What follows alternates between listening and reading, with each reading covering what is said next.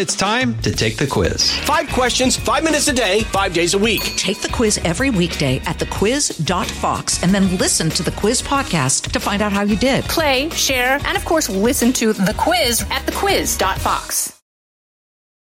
Now, from the most powerful city in the world, a new generation of conservative talk. Fair, fresh, fun. It's the Guy Benson Show with Guy Benson.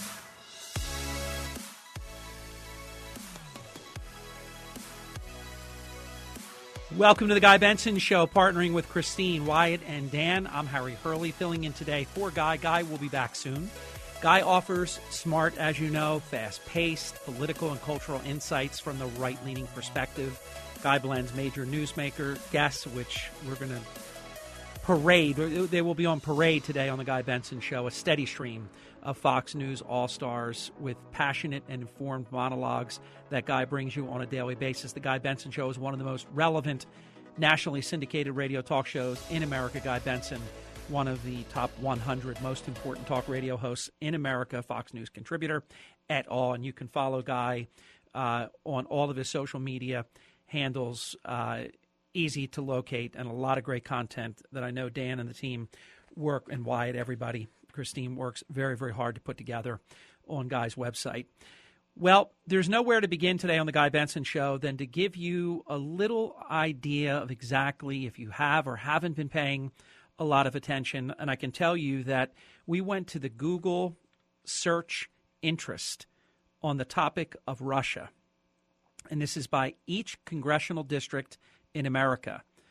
And we went back to February seventh through the fourteenth, right till Valentine's Day, and then February fourteenth through the twenty-first. And the search interest level is broken down. It's color-coded between very low interest, which is basically almost no interest, low interest, medium, high, or very high interest. If you look, and this this really, this data is extremely telling. If you look just what what is today, today is the twenty-third, you go back less than two weeks ago, there was little to no interest in Russia, Russia, Ukraine. February fourteenth through the twenty-first, America is lit up like a Christmas tree. A tremendous amount of very bright red, which is very high. A tremendous amount of orange, which is high. Medium is a lower color, lighter orange grade. And then you have low in an amber sort of color. And very low is almost, it's a yellowish, almost whitish look where there's very little interest. And believe it or not, there are still full states where the entire state, I can count one, two, three, four, five, six, seven or so, where there's very low interest, even as of two days ago. Now, obviously, in just two days, a lot has changed. There have been some sanctions. Uh, Fox News Channel reporter, can, uh, he's just absolutely terrific. You talk about any type of border issue, southern border, uh, Canadian border, the border of Russia and Ukraine, and Griff Jenkins is all over it. And he has been reporting on the Fox News Channel and on Fox News Radio about the president's initial moves. A lot of people, including United States Senator Ben Sasse, and he's no fan of President Trump, so this is not with him. This isn't politics with him, because he's not afraid to take a shot at the other side. He's done it. Uh, he says, too little, too late. I tend to agree. Uh, I am one that I have my own particular leanings, of course, as you do, but when the chips are down, I root for my president. I root for my country, because if Joe Biden succeeds, if President Biden succeeds, we succeed. And if he fails, then we fail.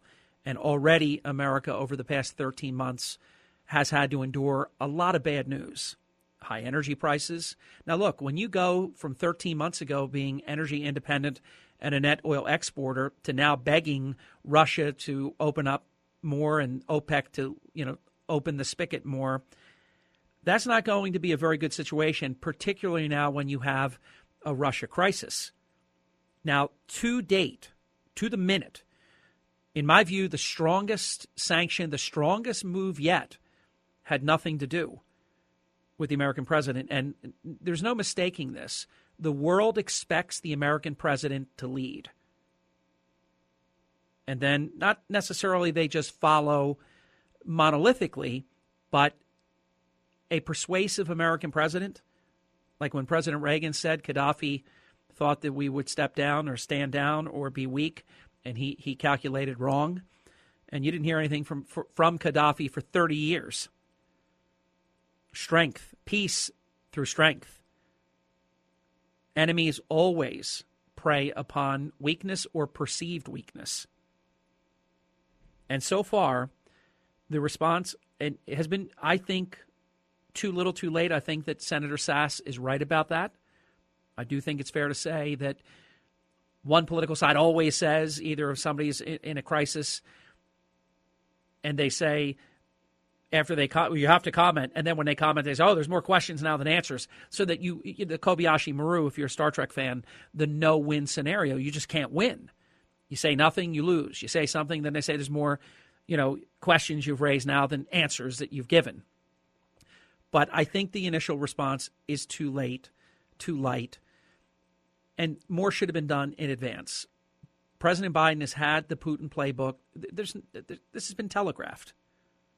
And don't think about this, these independent areas that Putin declared, and this is just his drawbridge to get to where he wants to get. And we know it's it's unserious. He is speaking about Russia, we are peacekeepers, and uh, chastising Ukraine, that they need to demilitarize, that they need to decommunize. I mean, it's it's just absurd what Vladimir Putin is willing to say and what he's willing to do. But he has an ambition here. And I'm a big fan of past his prologue. If you go back to two thousand fourteen, the sanctions were not near enough. Putin accomplished his objective. He invaded Ukraine. He annexed Crimea, and he got away with it. And if you go back just a little while ago, for those who were paying attention to this, I know the Guy Benson Show universe, you, you are the top ninety-nine point nine infinity percent of informed citizens in America. You know what goes. You know what's happening. So you know that there were seventy-five thousand troops knocking on the door at the border of Ukraine, and Putin, and some of this crazy language that he speaks, said that they were just doing military exercises. That was not true. He was doing a military buildup. That was true. And what happened? Nothing happened. So he threw threw down with another seventy-five thousand on top of that. And I understand thirty thousand more, it's hard to say, because they're busy doing things and then saying the opposite of what they're doing. They they fake that they want diplomacy. That doesn't appear to be true.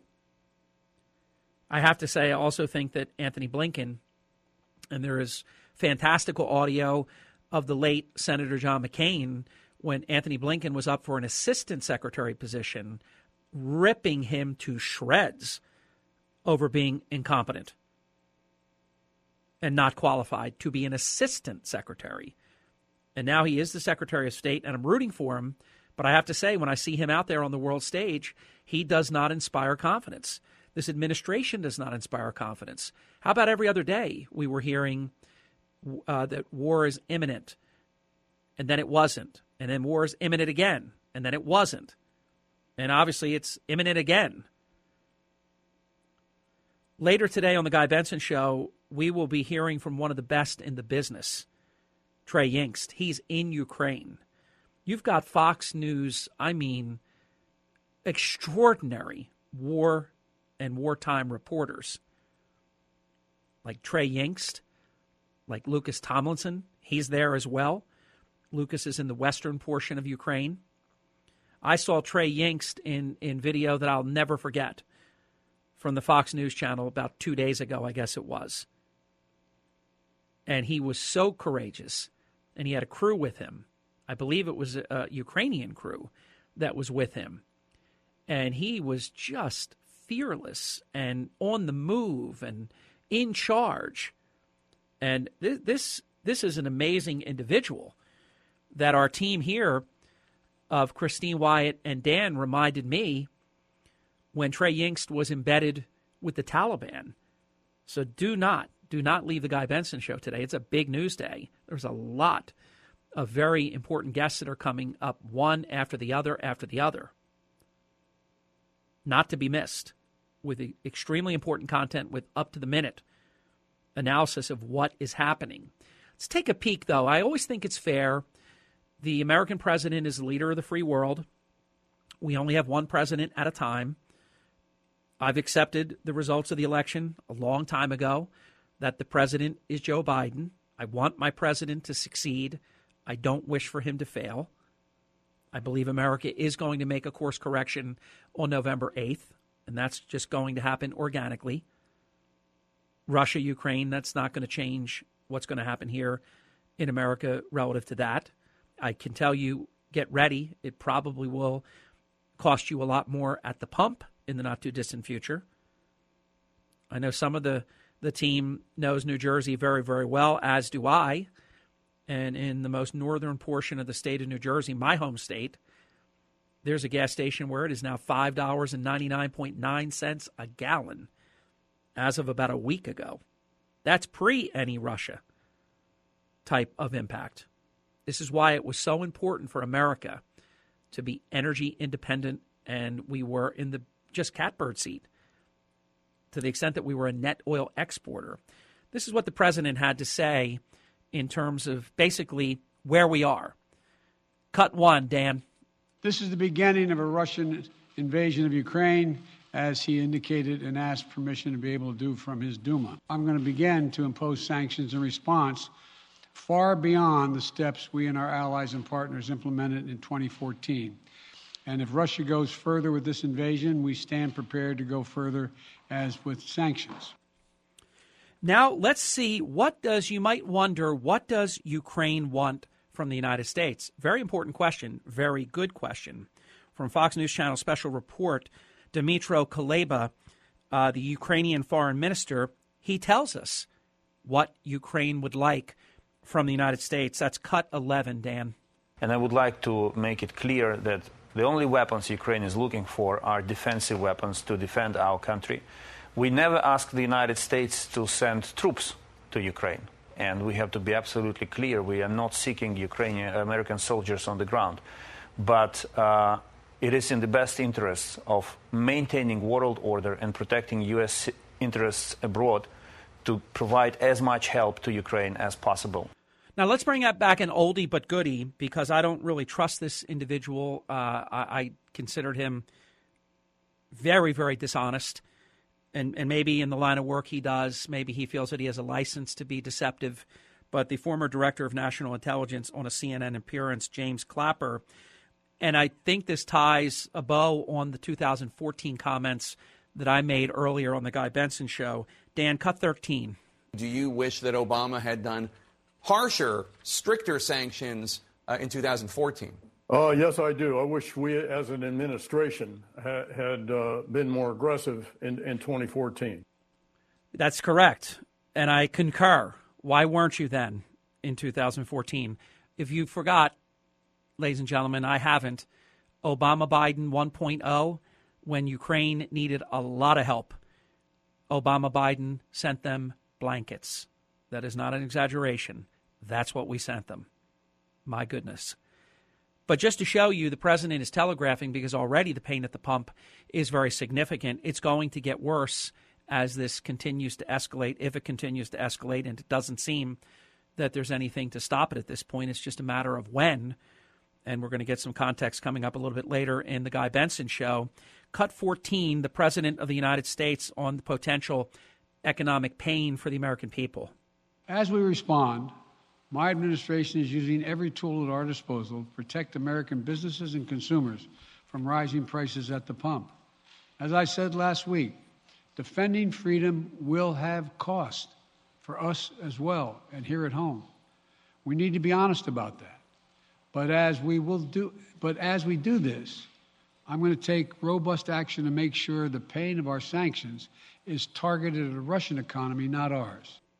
That gives you a little bit of a capsule analysis of where we are right now, almost up to the minute, although clearly there will be likely some developments that will happen before the end of today as well.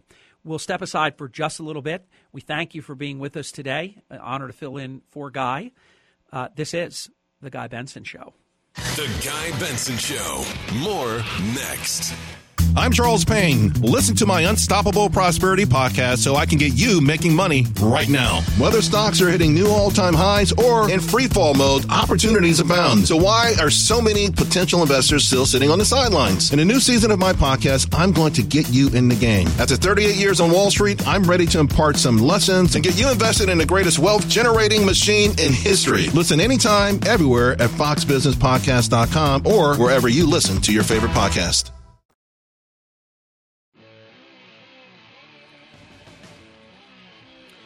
Welcome back. It's the Guy Benson Show with Team Christine. That is Christine Wyatt and Dan. I'm Harry Hurley filling in today for Guy, who has uh, earned a, a, a day off, which clearly he has. And Guy will be back soon. It is the Guy Benson Show. Let's pose a hypothetical question that, of course, those with Trump derangement syndrome, there was actually somebody on one of those crazy left of center uh, cable networks with, with very few listeners left, viewers, who said this is Trump's fault. Trump is the reason that this is happening, which is really incoherent. It's intellectually dishonest. It's bizarre. It's, it's not serious. But they say it because if you can blame, that's that's the rules for radicals. If you can blame someone else, then you're out of it. You just, you're in the clear. Let's pose the hypothetical question. If President Trump were still in office, and let me just, I don't feel that I have to do this, but I want to do this on the Guy Benson Show. I don't mention this uh, very often. It's not that I'm not proud of it. I'm very proud of it.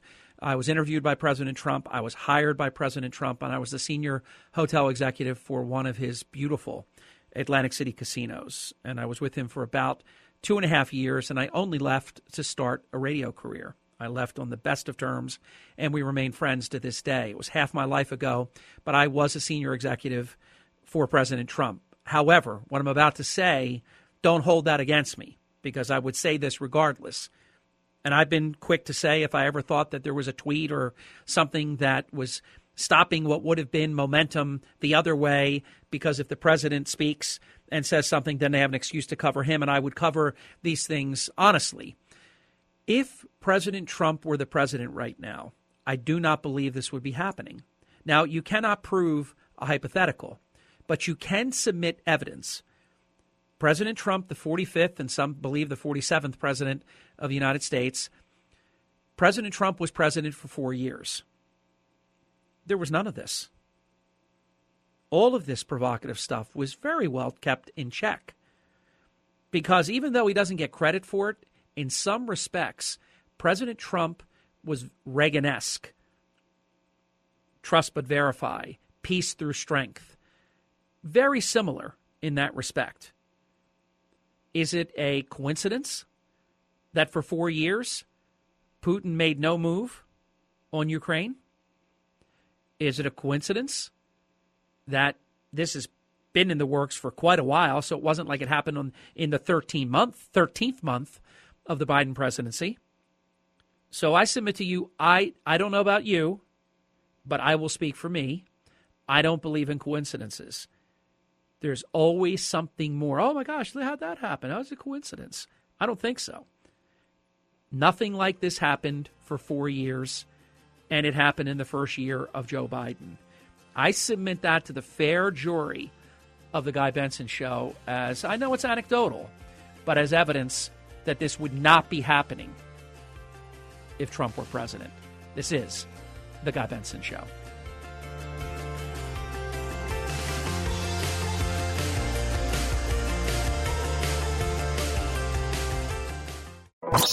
Out of the gates and ready to go. Hey, it's Hutton with Rowe. Hot Mike is here on the Outkick Network. We've got your afternoon covered with the latest sports discussion, and it's available wherever you find your audio. Daily analysis and news. He is hot. I am Mike. Actually, my name is Chad. His name is Jonathan, but you get the picture. We're going to bring it every single day. Whatever you want to call us, we'll respond to. We just want you to respond to what we're dishing out every day. And while you're here, we hope you'll subscribe to the podcast, like, subscribe, and share. Talking about the issues you care about. Guy Benson. Welcome back to the Guy Benson Show with Christine, Wyatt, and Dan. Harry Hurley filling in today. Guy will be back real soon, so don't worry. Big news day here on The Guy Benson Show, and standing by on The Guy Benson Show Newsmaker Hotline is one of my favorites, uh, Liz Peek, a Fox News contributor and columnist for fox news dot com. And Liz's latest column that I read with um, great interest. And she, look, she calls it like it is. And from the headline to the story that marries to it, the weakness of the American president is a big deal. The world looks to the leader of the free world, and absent that leadership, look out. I mean, it's a little scary when the toughest thing that's happened so far is, uh, and would you have expected it? Maybe, maybe not. Olaf Scholz, the German chancellor, I'm going to give him the big move of the week so far for shutting down the Nord Stream two pipeline. Now, the American president, I believe, should have stepped up well in advance of this. Liz Peek, welcome to Guy's program. How are you? I'm great. Thanks for having me on.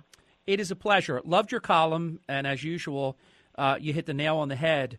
American weakness is a very dangerous situation, isn't it? Well, I, I, yes, absolutely. And, and I think everyone should sort of just take a moment and think, would this be happening, this invasion of Ukraine by this power-mad Vladimir Putin, would this be happening if Donald Trump were in the Oval Office? And I have to say, I really, I seriously think that would that, that it would not. I, I think that people like Putin and President Xi of China uh, were were scared of Trump. They didn't know what to expect from him.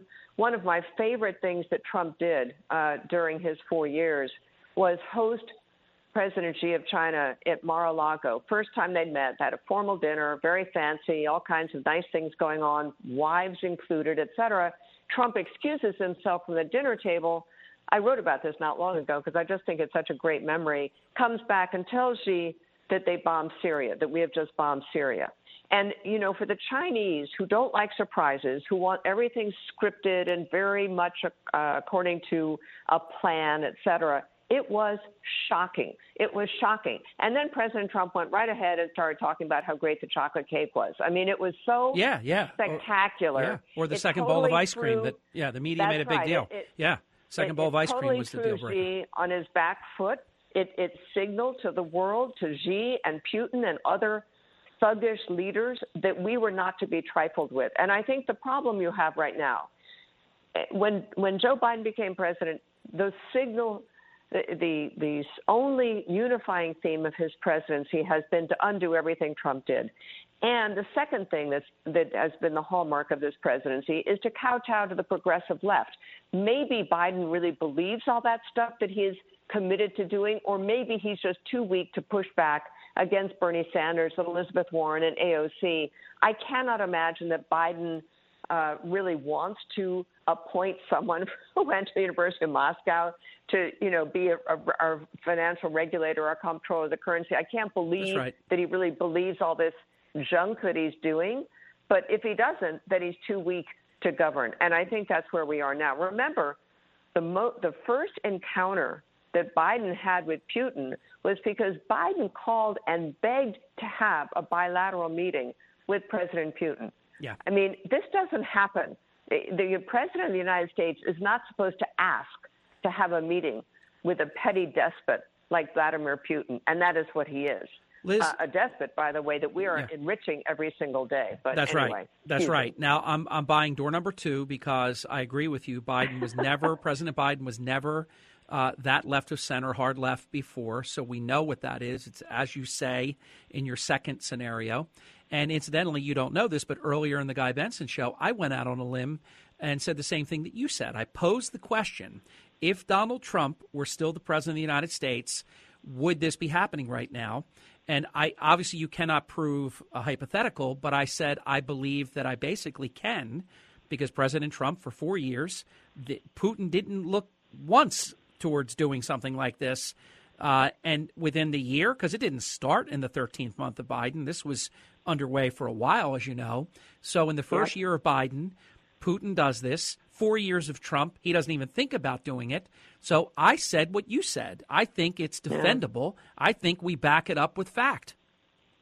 Well, I think that's right. And it's a pattern, right? It's not just Putin, after all. It's also Xi. Xi has yeah. become increasingly aggressive, buzzing uh, Taiwan and, enc- and encroaching on their their, uh, their airspace and, and physical space. I mean, they have been about as aggressive around Taiwan's uh, territory as they possibly could be. And, you know, a lot of people are concerned that that will be the next target. Even North, North Korea, at the, you know, the lunatic in charge of North Korea, kind of stepped back from all the nuclear tests and so forth for the period of time that Trump was in the White House. Uh, I don't, and, and now, of course, has picked those things back up again. Look at the Ayatollahs bombing, the, you know, people. It isn't being reported here because the, the Biden administration is desperate to get back into what was a seriously flawed uh, Iranian nuclear deal, the J C P O A. And because of that, we're not hearing about all the things that Iran and their minions are doing in the Middle East in terms of bombing pipelines and bombing Saudi Arabia, et cetera. I mean, these are bad actors, and they see what's in the White House. They see a president who has to be, forgive me, led by his wife's hand when he goes from point A to point B across the grounds of the White House lawn. I mean, it's pretty staggering. And, uh, oh, I mean, honestly, I think Americans are very unhappy with the situation we have now. Um, we've got Biden for the next, amazingly, three years, and we're just going to have to hope that Republicans take over the Senate and the House with such forcefulness and such numbers that they can really just shut down a lot of the stuff that this guy wants to do. Amen. We are listening and visiting with Liz Peek on The Guy Benson Show, on The Guy Benson Show Newsmaker Hotline. I've been floating a scenario this week for the last couple of days. I can't believe that we I, I, I guess I like you so much because we think so much alike. I've been putting out a scenario. See how you like this one. It's it's okay. Really, it's going to sound like I'm just copying what you said, but I actually have said this on my own. I, uh, I had help with some of the names, but it's like the Batman villains. It's like the Legion of Doom. You have basically Putin, Xi, the mullahs that you mentioned, Uh, the Ayatollahs, uh, uh, Fat Boy uh, Kim Jong-un lighting off, formerly Fat Boy, I guess, because he's lost some weight, uh, lighting off fireworks. And they're all doing this provocative stuff because they sense weakness. This is this is actually happening in real time. Yeah. Yeah, it's really it's really alarming, isn't it? And, and unfortunately, yeah. Now it isn't just a theoretical. Now we actually have Europe engaged in Uh, a, what could turn out to be a really horrific military encounter, a war uh, in Ukraine. And, you know, obviously there's a lot of people who think it will, that Putin, emboldened, will go beyond Ukraine. I surely hope not. Um, I think Biden has been right to put some U S troops in some of the surrounding countries. But unfortunately, everyone, every other response to this uh, aggression on the part of Putin has been met with not just sort of milquetoast uh, sanctions and so forth, but continuing energy policy, which make Putin richer. Yes. It, it, I saw the thing about FERC and the natural gas pipeline uh, regulations being amped up, so it's going to be very hard to build any more new natural gas pipelines in our country, even though we have a hundred-year supply of cheap, relatively clean natural gas. And I, I literally couldn't believe it. I had to read the article three times and think, no, not in the midst of an energy crisis. Exactly. And this warfare going on. My would goodness. Biden do this? And then the freezing of drilling on on federal lands. It's almost incomprehensible. Yeah, he's and, telling us we have the capacity, as you know, thirteen months ago, we were energy independent and a net oil exporter. We have what we need. Uh, we just have to go get it. And he's stopping that in various ways, killing the Keystone X L pipeline and making it impossible on, you know, federal government lands and making it tough. Who's going to build additional oil refinery capacity in this environment, Liz? So, That's so right. We beg Russia, we beg OPEC, please, please open the spigot. And the president is forewarning us two days ago, and you know this, to get ready for higher energy costs because his policies are already failed. And now on top of it, our reliance on this foreign oil and foreign energy uh, will become much more challenging for us. So we're going to pay even more at the pump. Americans right now are getting squeezed with runaway inflation, as you know. Uh, this really is um, quite disastrous at so many levels. It, it, but here's, what, here's what I do know. You have the capacity to be dispassionate, to be very, very objective. Give us your take, because obviously we know Obama, Biden one point oh, two thousand, circa two thousand fourteen, Ukraine was in a, a tough, tough situation, and they sent them blankets. So now it's Obama, yeah. it's Biden. I was going to call him O'Biden. It's Biden two point oh now. How how do you assess the early last few days of the late night executive orders that really seem to be incoherent to me, but I don't want to answer my own question, and then some of the other sanctions that have gone in? How do you assess President Biden's early days here? Well, look, he promised swift and severe sanctions. Uh, I haven't seen that. I, I think, you know, we don't really have a very good sense of how this will bite, but my contention all along has been that we are at odds with our European allies to some degree. They don't want uh, Russia to retaliate by cutting off gas exports. I mean, they can't afford that, and, and certainly we don't want that to happen, because Europe, as a very strong, vibrant market, is important to U S companies, and it's obviously horrific what's going on already. I mean, to have natural gas prices up sixfold uh, since last year because of a series of kind of tragic events now culminating with this uh, military aggression, this is terrible. Um, how do I assess Biden's response? Yes. Timid.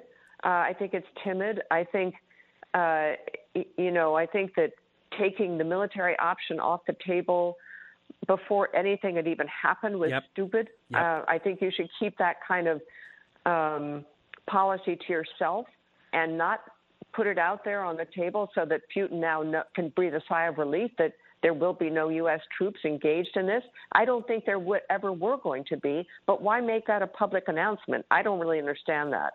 Um, I, I think that was a mistake. Uh, and hey, Liz, let me let me ask a quick follow up because I think yeah. this is really important uh, to see to what extent our commander in chief is, is willing to participate. He did telegraph, and I agree with you, even if it was never our intention. And it's obviously we don't want mutually assured destruction and this kind of thing. So you want to avoid that. But I agree. You don't. Trump wouldn't do it. Reagan wouldn't do it. Bush one or two wouldn't do it. None of them. I don't think Bill Clinton would have done it. Nobody would have done it. Maybe not even Obama would have done it. You don't take certain things off the table and tell your enemy right. something he doesn't have to worry about the worst uh, scenario. So I agree with you completely on that. Will Biden, President Biden, I want to give respect, will President Biden give Ukraine weapons? Their foreign minister said, we don't want troops, but we need weapons. Will we give Ukraine weapons and participate at that level, or are we afraid to even do that? Well, it's a good question. I, I think we have given them some military uh, assistance, um, weapons. I think we have been doing some of okay. that. Uh, whether we have supply, we certainly have done more than Obama did. If you remember, he didn't supply any hard yeah, yeah they, tactical they, they sent blankets. That's exactly right. So we're we're doing better than that. Obviously, what he should be doing right now is saying, okay, number one, we are going to make sure that that Putin does not have this stranglehold on Europe because of their gas exports. We are going to amp up our uh, production of natural gas and our and do a fast uh, increase in terms of our L N G export facilities. That's going to take some time, but we're going to do we're going to open the spigots. We're going to do everything we can to produce more oil and gas. That is the single most effective thing we could do. Our na- our oil production right now is about a million barrels a day, below where it was in two thousand nineteen. With some effort, with some expeditious uh, effort on the part of the federal government, we could quickly regain that million barrels a day. Believe it or not, that would begin to bring oil prices yes. down. We're yes. not going to bring oil prices down by getting rid of the gas tax and other idiotic things. That, I mean, that is, uh, I don't even want Liz, to go there. Liz, it, it, Liz, yeah. heartbreak, heartbreak in thirty seconds. Okay, was was okay, I right I in, in the great Liz Peek's estimation when I said the biggest move of the last couple of days, since this is ratcheted up, is thus far German Chancellor Olaf Scholz and halting the Nord Stream two pipeline? Yeah, sure. Of course. Yeah. And yeah. and today we did put sanctions on Nord Stream, finally. Yeah, yeah. But after Germany, it's, it's yeah, really amazing. Exactly. Liz, exactly. You are awesome. Uh, keep being awesome. You're the best. Thanks so much for having me. Take, Take care. care. You got it. We'll be right back. Oh, my gosh. It's such a big news day today. So much to uh, share with you. Such important content. Straight ahead. This is The Guy Benson Show. Fresh conservative talk. Guy Benson Show.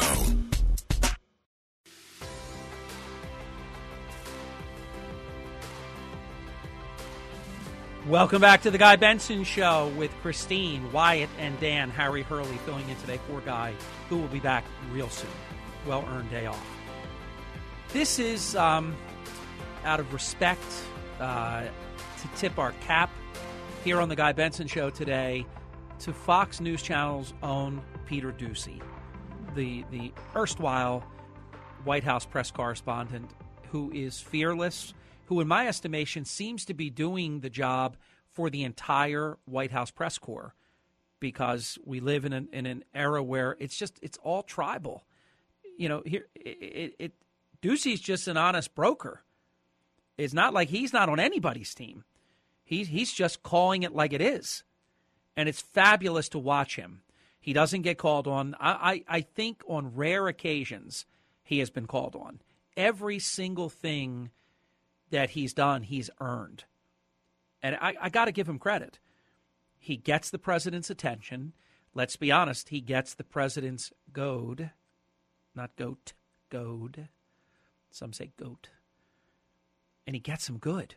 And and even Biden, has, President Biden, has to laugh sometimes because it's so good. I mean, it might be what kind of ice cream, you know, are you eating today? Um, that tie looks spectacular. It really just brings out your eyes. I mean, it, it, like nothing, nothing comes President Biden's way. And then you have Peter Doocy, who out of nowhere shouts out, "Do you think you may have underestimated Putin?" And I believe, because I've watched the video of this, the video, of course, this is not hand puppets of the airwaves on the Guy Benson Show, so you can't you can't see it. But take a moment to watch this because it's more visual. You you can't a, a silent, visually perturbed President Joe Biden doesn't show up over the radio airwaves digitally. You have to see it, and it's spectacular. And it's at the end of this press photo op of sorts, and nobody's asking anything relevant. Nobody's asking a tough question. And Peter Doocy, boom, doing what he does. And he's done it on so many occasions, and he's earned it. He's earned respect. I mean, there are times where I, and the president forgets a lot of people's names. So, you know, sometimes he's with his own generals. The, the, the guy next to me, the, the, the guy, the, the, the thing, you know, the thing, the, the, the general. He doesn't remember who, you know, certain people are at given times. But check that out when you get a chance. It not only is very good work, but Peter Doocy of the Fox News Channel, White House correspondent, is the only one doing it. It's truly fantastic work. A great one. Andrew McCarthy joins us next on The Guy Benson Show. Live from the most powerful city in the world, unconventional talk from a fresh, unconventional conservative, Guy Benson Show.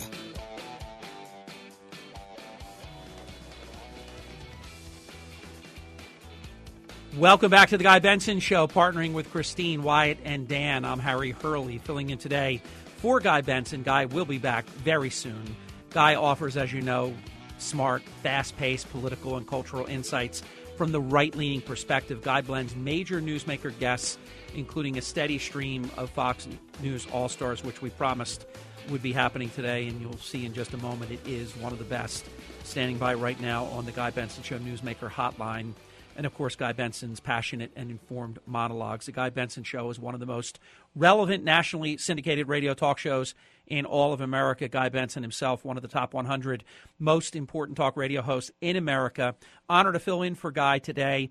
And without further delay, let me welcome back. We've interviewed Andy on a number of occasions, and he's just absolutely terrific. Andrew McCarthy, Fox News contributor, former distinguished assistant United States attorney for the Southern District of New York, author of a definitive book, Ball of Collusion, The Plot to Rig an Election and Destroy a Presidency. You can follow him, uh, his handle on social media, at Andrew C., middle initial, McCarthy. Andy, welcome back to the Guy Benson Show, sir. Harry, great to be with you. Good to be with you. Let's talk Supreme Court, um, I guess, bingo here. Uh It's close, isn't it? The president has interviewed three people. You, you've written um, well on this, and you've spoken well on the Fox News Channel and on Fox News Radio about it. Uh, what are your thoughts? Does it, is it tipping one way or the other? Your thoughts? Well, I think that the um, it's always seemed to me that uh, Ketanji Brown Jackson had the uh, inside track for two reasons, or actually three reasons. One is she was already confirmed fairly recently for the D C Circuit Court of Appeals. Um, secondly, she was a clerk for Justice Breyer. We don't know what discussions went on between Breyer and the White House before Justice Breyer announced his uh, retirement, but there has been a, a recent trend, especially on the federal courts, of um, retiring judges or judges who go senior who uh, are able to influence the process on behalf of their um, former clerks. Uh, I don't know if that's going on or not, but it wouldn't surprise me. It certainly happened with Justice Kennedy, two of whose clerks got on the Supreme Court during the Trump years. True. And then the other thing that I think is important with uh, with just Judge Jackson is that if Biden were to pick her, then he would get another pick on the D C Circuit, which is one of the most important uh, courts in the country, especially for the government because it's located in D C. So a lot of the litigation that the federal government cares about takes place in the District of Columbia. For example, all of these special counsel investigations that we've seen, they all, uh, you know, the Capitol riot stuff, that all takes place the, in the um, District of Columbia, and the appeals all go to the D C Circuit. So I think he checks a lot of boxes with that particular pick. Uh, I guess the outside track, I would think, would be um, how much influence does uh, Representative Clymer have, because he's got the uh, the district judge who he's pushing hard uh, from uh, is it uh, South Carolina? Yes. Well, you got and, and, Andy. You, and you have to figure that he has a lot of drag. I mean, he saved. I know politics can be, you know, treacherous, but he saved the Biden candidacy. I, I would think that he would have a lot of say here. Yeah, the the thing we need to bear in mind is he has had a lot of say. True. So, you know, you can only go to that well. So ah, that's a good point. A yeah. If, if I paid you he back, how many times do I have to keep paying you back, right? Yeah, well, there's always twenty twenty-four, so yeah, he's going to need him again, right? But um, so I think that's uh, – my understanding quality-wise is that the uh, the state Supreme Court judge – in California may be the best of the lot. And there's a lot attractive about her. She's she's young. She's only about, um, I think I read that she's forty-five or so. Um, and she's, uh, you know, for, from a progressive standpoint, she's a brilliant uh, jurist and writer. I think her downside is if Biden were to pick her, he he can't, he doesn't get a pick on the state Supreme Court. There you so, go. you know, she she has to be so extraordinary that she's worth putting on the court, even though it doesn't open up another vacancy for him to to fill. But uh, my yeah. understanding is she may be the most excellent of the wow. candidates. Do you think we'll ever get back, and, and those just tuning into the Guy Benson Show, Andrew McCarthy on the Guy Benson Show, Newsmaker Hotline, we're talking about the uh, very, it's fast approaching. The president hasn't wavered uh, at every press conference that I've watched, Andy. Jen Psaki says, hey, end of February isn't here yet. There's still this many days. Uh, so we know that it's only a few business days left. I don't know that they would do it on a Saturday or Sunday. So, I mean, this probably is going to be happening in the next, who knows, twenty-four, seventy-two hours, maybe a little more than that. But I think they're going to stay to the February schedule because so many things they say they don't do, that if they don't do this, it's just going to be, my gosh, everything you say you don't do. I think they're kind of, I think the president regularly sort of pigeonholes himself with this kind of thing by saying, I don't know why he said I'm going to do it by the end of February, but in any event, more than that, do you think we can ever get to the point where, can we go back to the future? Antonin Scalia, obviously unapologetic, great conservative, but if you look at his career, uh, he had some extraordinary votes that might shock some conservatives, uh, but but his pedigree as conservative bona fide, he's never, never assailed, uh, legitimately anyhow. He got ninety-nine votes, I think. I think it was ninety-nine to zero. Ruth Bader Ginsburg, I'll go to that um, pick. I think she was like ninety-three to seven. Uh, now it's um, Vulcan deathmatch, uh, fifty fifty, break the tie, fifty-two forty-eight, fifty-one forty-nine. Gorsuch got a little bit more. I think he got fifty-four. Do Can we go back to where it, where we used to say, look, I wouldn't have put this nominee up, but if, if he or she is qualified, see how I would like to vote if I had a vote is, all right, it's not the pick I would make, but is the person qualified? And then I would vote to confirm the person most likely, but we've turned so tribal that you even have to vote against a qualified person for ideological reasons. Is this baked in permanently, or is this only a certain era that this will have taken place and we can go back to, to more uh, civility? I sadly, I suspect it's it's uh, we're looking at this forever. Yeah. And I think it's not because of our tribal politics so much as the fact that the court, particularly beginning in the latter half of the twentieth century, became, especially in these big cases, as much a political institution, almost like a super legislature, as a judicial institution. And if judges are going to do politics, I mean, you know, let's face it, I, I think very highly of Justice Kagan as a lawyer, as mm-hmm. somebody who, you know, she's a, I think she's a brilliant thinker. She's a very good writer. Um, you know, she checks all those boxes for me. She's a progressive. And I can tell you in every single big case that comes up, I can tell you where she's going to vote, you know.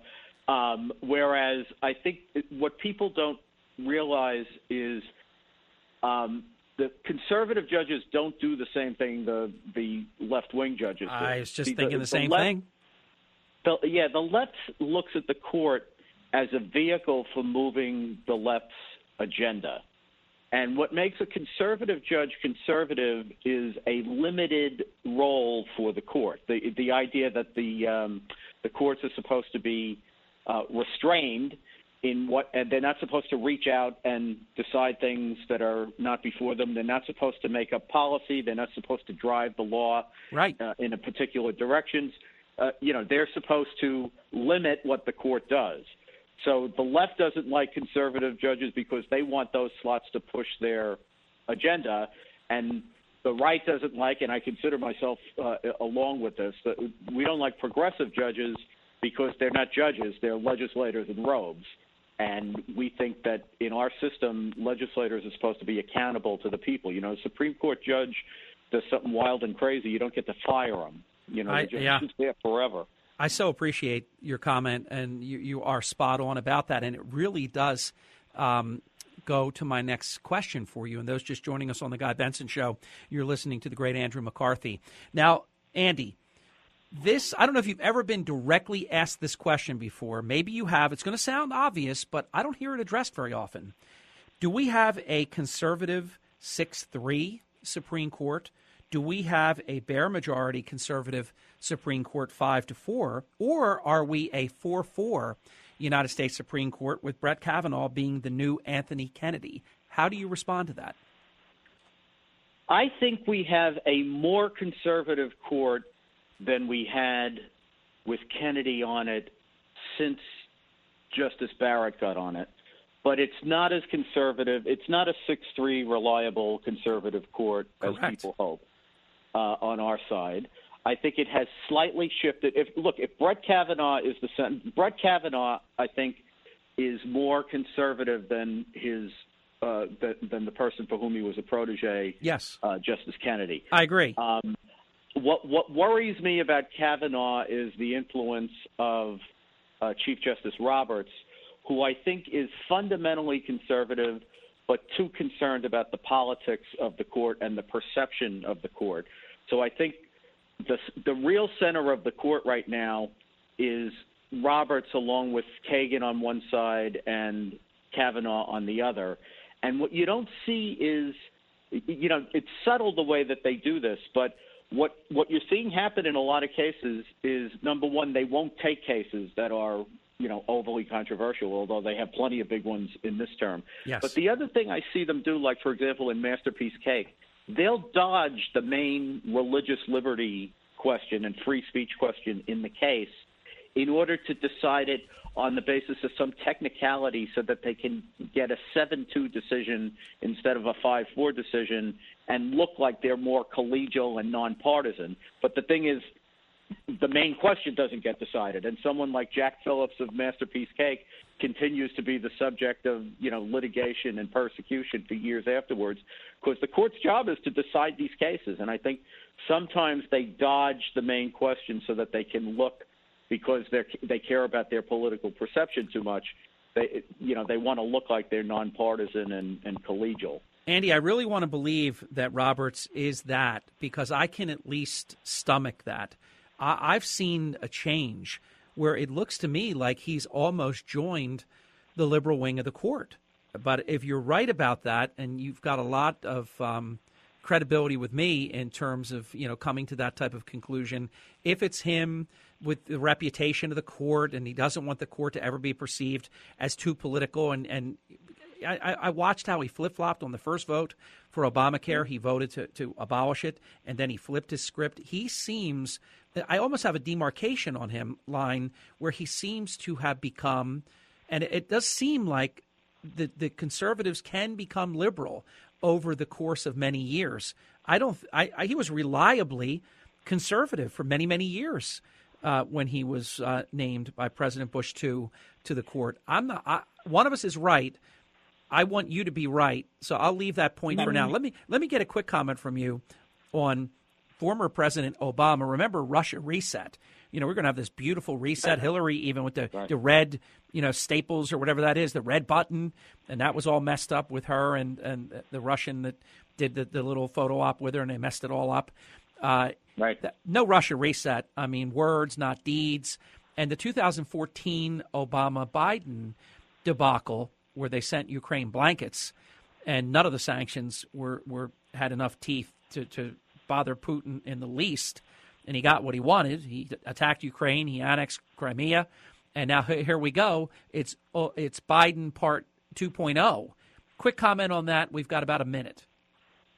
Yeah, I think it's um, it, it's tough for Biden, because the fact of the matter is, we don't want to send American troops to Ukraine to right. fight, and it's and and Russia badly wants Ukraine, so they're willing to send troops. So, you know, you start with a bad hand if you're the president, but that doesn't mean you have to play a bad hand poorly. And I think at the moment he's playing a bad hand poorly. And, and he and he said he took a military option off the table. And I'm with you. We don't want war with Russia. We don't want that at the, in the worst way. But he took it off the table, so Putin knows the only thing that can happen to him are sanctions. Yeah, I think it's worse than that in the sense that we're paying for Putin's aggression yeah. because Biden's energy policies are killing our production capacity, and therefore Russia is getting the benefit of more production, more yeah. sales, and higher prices. So, Andy, I should have left more room pay, for this for this for topic, but we're at the finish line. Uh, to be continued, and always thanks for a great interview. Thanks so much. You're welcome. Andrew McCarthy will be back. This is The Guy Benson Show. The Guy Benson Show. More next.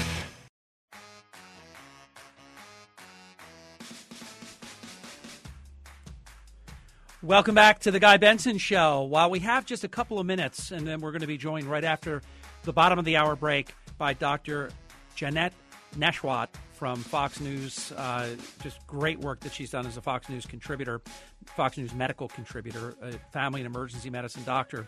She'll be coming by in just a little bit. And, of course, we have a lot to talk about. The C D C has been less than forthcoming with data. We're going to break that down, deconstruct that. And also, is it still a pandemic, or have we actually reached endemic phase, which obviously would be wonderful for the republic? But in the couple of minutes that we have, uh, a mention about something that began today. And we saw what happened just across the border in Canada. I do not predict anything that extreme will happen here. But remember, in Canada, that was an organic thing that just started, and more and more people came into it. This actually has been organized, and they're going to gather. In fact, they're probably already gathering at Adelanto Stadium in California. That's today. Then they're going to go to Arizona, two different stops in Arizona. Then they'll be in Texas, in Glen Rio. then Elk City, Oklahoma, then another city in Oklahoma, uh, Veneta. Then they'll be in Sullivan, Missouri. Then they will, that will hit March by then, March first. Uh, it's going to be here before you know it. The president will be speaking the State of the Union address. I'm going to be curious to see how he will be able to say the state, the health of this country is strong. It's going to be interesting how he finesses that. I'm sure it'll be in the teleprompter and he'll read it like Ron Burgundy. It'll happen. But then this caravan is going to Indiana and then to Ohio and then to Maryland. And then finally on March fifth, the final destination, our nation's capital, where they're not, for security reasons, they're not revealing the time that they will arrive, uh, but that is the date that they will arrive. The if you wonder why are they doing it, because this isn't Canada where Justin Trudeau and these wild lefties were telling people to wear a mask in your own truck when you're by yourself and all of these other onerous things. This um, People's Caravan, the organizers have said, and I, I've heard them say it, uh, that they want to hold the line until all the federal mandates are lifted, and that's from healthcare to the pilots, you know, the airline industry to the military, because people who were heroes a year ago are getting fired now. So this is not something they're doing actually for themselves. They're, they're trying to help other people. As I mentioned, when we come back, an important discussion about the current state of the COVID nineteen virus with Fox News medical contributor Doctor Janette Nesheiwat. This is The Guy Benson Show.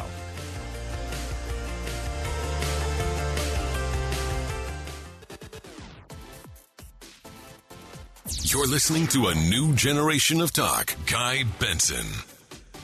Thank you very much. Welcome back to The Guy Benson Show with Christine Wyatt and Dan Harry Hurley, filling in today for Guy, who will be back very soon. You're listening to The Guy Benson Show, and on The Guy Benson Show Newsmaker Hotline is Doctor Janette Nesheiwat, family and emergency medicine doctor and a very distinguished Fox News medical contributor, who joins us for an important discussion about basically where we are relative to the pandemic, uh, the recent data that we found out that the C D C had been collecting but did not release to the American people, and some other fun stuff, no doubt, in the time that we have with Doctor Nesheiwat. Welcome to The Guy Benson Show. Hey, Harry. Great to be with you today. It is great to be with you. So it is the, the sixty-four thousand dollars game show question. Are we still in a pandemic or not? You know, I, I think when we see and we take a look at the number of cases have gone down, they have plummeted. I, I've had one case, Harry, in the past two weeks. Normally, I'll have anywhere from about forty to sixty cases of positive COVID patients in a day. So that tells you it's nearly gone. And so when we see that the cases are nearly gone, that's an indicator that we need to scale back our mitigation efforts. We need to take a look at our policies and protocols. We shouldn't be having, you know, everybody masked up if you're or if you're vaccinated or if you have natural immunity and the percent of, of cases in the communities is extremely low. So we need to look at all of these statistics and the data and make our decisions on policies based on what we see in the community. So it makes no sense to, you know, adhere to all these mitigation efforts when COVID is nearly gone, for example, here in, in New York. Doctor Nesheiwat, how do you respond as a doctor to people who say, uh, I do want to get on and, and live normal again, that I've had this, two years of this, I've had this, and it's one wave after the other, and it, it all started with fourteen days to flatten the curve and all yeah. the things that the, that the American people have been through. It's kind of like getting the rug pulled out from under you. You think it's over. It's like a monster movie, you know, Jason Voorhees or Freddy, that, that you think they're gone, but they're never gone. There's the next, um, you know, sequel.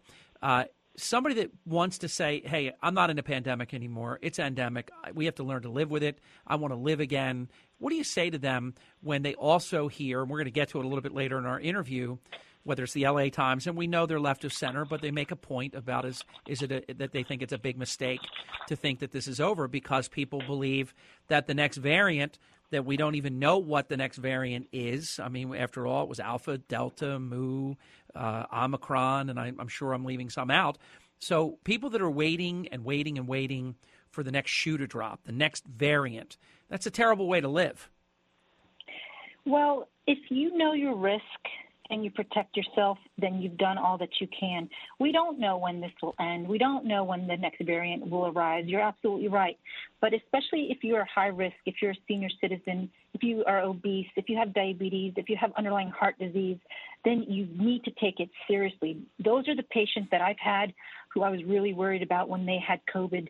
Um, those are the patients that lost their life, or the ones that had the heart disease, or the ones that were ob- obese.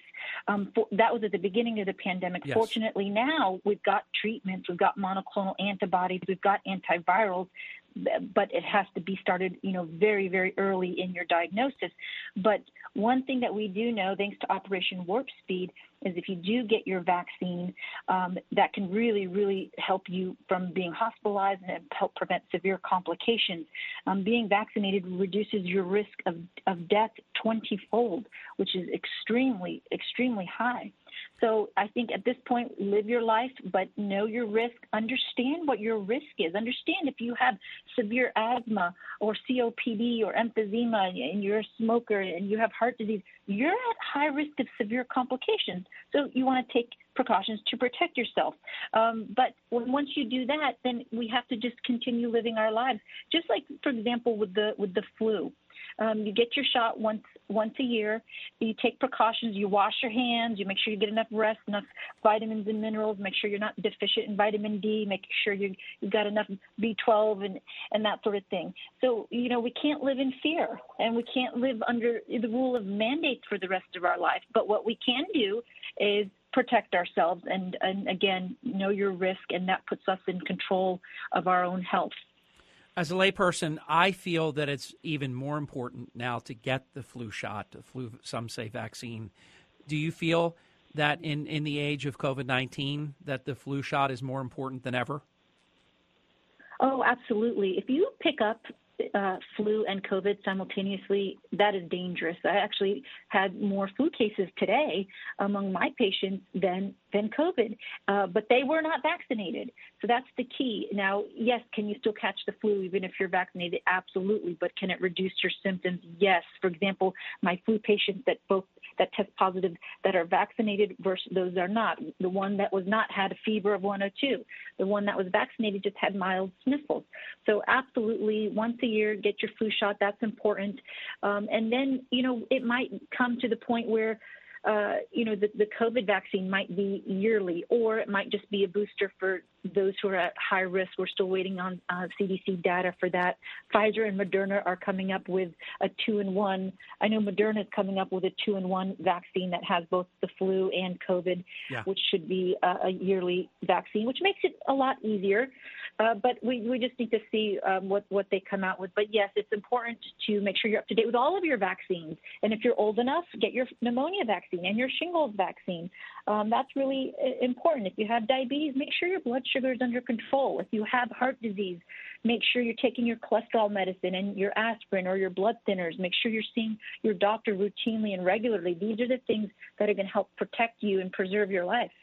Do you believe because of the last two years and a lot of people missed regular screenings, whether it be women in mammograms, men colonoscopies, and women, all these things that people just didn't do initially, maybe because elective things weren't happening, but then for quite a long time now they have been. But there, I believe there are a lot of Americans that are two years behind taking care of themselves. Your thoughts about that comment? Yeah, you're absolutely right. We're trying to catch up now. You know, patients, they're they're not up to date with their dental visits and their colonoscopies, their pap smears, their biops, biopsies. If they have, you know, skin lesions, that's so important um, to pick it up early so it doesn't spread. You know, cardiac stress tests, that sort of thing. Um, so that's why now we're we encourage patients, please, it's it's not too late to see your doctor, to get those routine screening, because prevention is the key. Early diagnosis is, is the key to, to better outcomes. So it's it's definitely not too late, but we're just playing catch up now. I think the C D C uh, gets a bad rap because of this last two years, and, and sometimes it seems strategic and political, and, and you just see these things that go on. I call it the dishonesty of Doctor Fauci with respect to masks. The the latest is this issue of not releasing data, sort of in, in a recent interview that Doctor Janette Nesheiwat and I did. I talked about uh, Jack Nicholson in the movie You Can't Handle the Truth. They decide that the American people can't handle the truth. What would have been wrong with saying, hey, we have this data on younger Americans, eighteen to whatever, forty-nine years old, I think was the demo. And I think it would have been very illuminating for the American people to see how little risk this demographic had, but we treated the whole country the same. Lockdowns, three hundred forty million people, instead of, as you said earlier, caring for the most vulnerable, would have been much more manageable. How did we let senior citizens, the most vulnerable, get destroyed the way that they did it, yeah. because of these stupid policies on the left coast and the and the East Coast? It's really unforgivable stuff that some of this we didn't know. But that anybody, a child, should have known, don't bring somebody that's sick into a senior home where there's right. not proper distancing, not proper ventilation.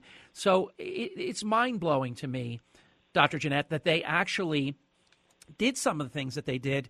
And I think at this late game, for us to find out that there's data that they didn't turn over to the American people, that's not good for their reputation. You're absolutely right. You lose credibility, um, and it's disheartening.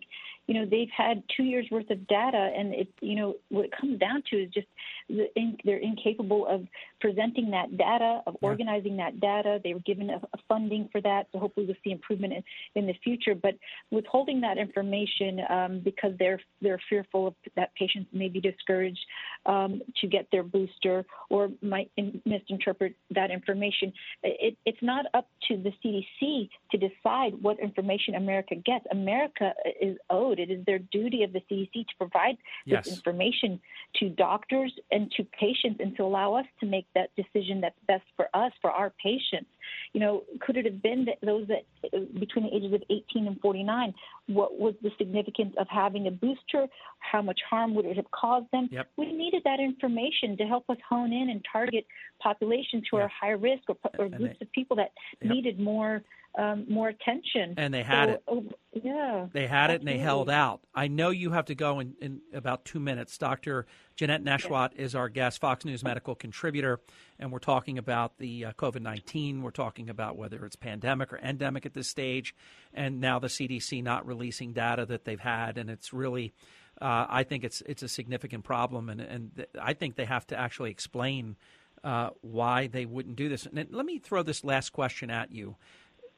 Israel and the United Kingdom are the M V Ps of the COVID nineteen pandemic in terms of research. We should be. If we took a page out of Operation Warp Speed and what was done by President Trump and all the professionals that delivered the greatest response, in my estimation, to a pandemic in the history of the world. Remember, the president was laughed at when he said that we could have a vaccine before the end of the year, and this was going back two years. I mean, who would have who would have believed? And it happened. So we were absolute leaders at that level, but we've been a research joke. Do you agree or disagree with that? It, it, it's been embarrassing, one hundred percent. It's embarrassing. You know, I would rather, though, have high-end valuable data from Israel and the U K than this cherry-picked data yeah. out of the C D C. Now, let, let's be fair. The C D C does have given us some very good guidance and protocols in the past, but it's just been a mess with the, when it comes to COVID and, and the pandemic. Um, you know, with other parts of medicine, they've been amazing. They've been phenomenal. They are our gold standard go-to, but it's been another story with COVID. I and agree. They really need to ramp up is, their surveillance, it, their is, data collection. I know you have to go real quick. Isn't it yeah. almost proof that they got co-opted by the politics when this became so political? They weren't able to do what they usually do and say what they usually say? Yeah, we want to try our best to always keep the politics out of medicine because ultimately, who does it hurt? It hurts our patients. It hurts Americans. So hopefully moving forward, we'll, we'll see some changes in that. Thank you for your guidance, Doctor Janette Nesheiwat. Thank you for your time today. Have a good day. My pleasure. You have a good one, too. Thank you so much. You're welcome. We will be back in just a little bit. That uh, was, I believe, a very important segment here on The Guy Benson Show relative to, are we in a pandemic? Have we hit endemic phase? There are so many Americans that that want to shift gears And then, look, if something comes down the road, sometimes, for example, the flu vaccine is a good hit, and sometimes it's a near miss, and sometimes it's a terrible miss, and there's very little protection. Uh, we are going to have to get to the point where we accept that you will not get to zero. They cannot save the entire country, the entire world, and you can kill the country with many of the things that were done. And we've hurt our children. This is something that Christina, Christine and I have talked about on air on the Guy Benson Show. What's been done to children. I, I said this earlier today to a friend, and I said, imagine you're a junior. I said it to Dan, actually, my friend. I said, Dan, imagine you're a junior, and the last two years you've missed your junior year and you've missed your senior year because you were remote learning. Your proms were canceled in many, many states. In Guy Benson's universe of listeners, the extra and co-curricular activities, all sports programs, everything shut down, and you've missed your junior and senior year. And then go earlier than that. And so much happens. Uh, I'm a former school board member. I can tell you, I'm not pledging here on Guy's program to be an expert, but I'm telling you, there is a social, emotional component that children have been robbed of.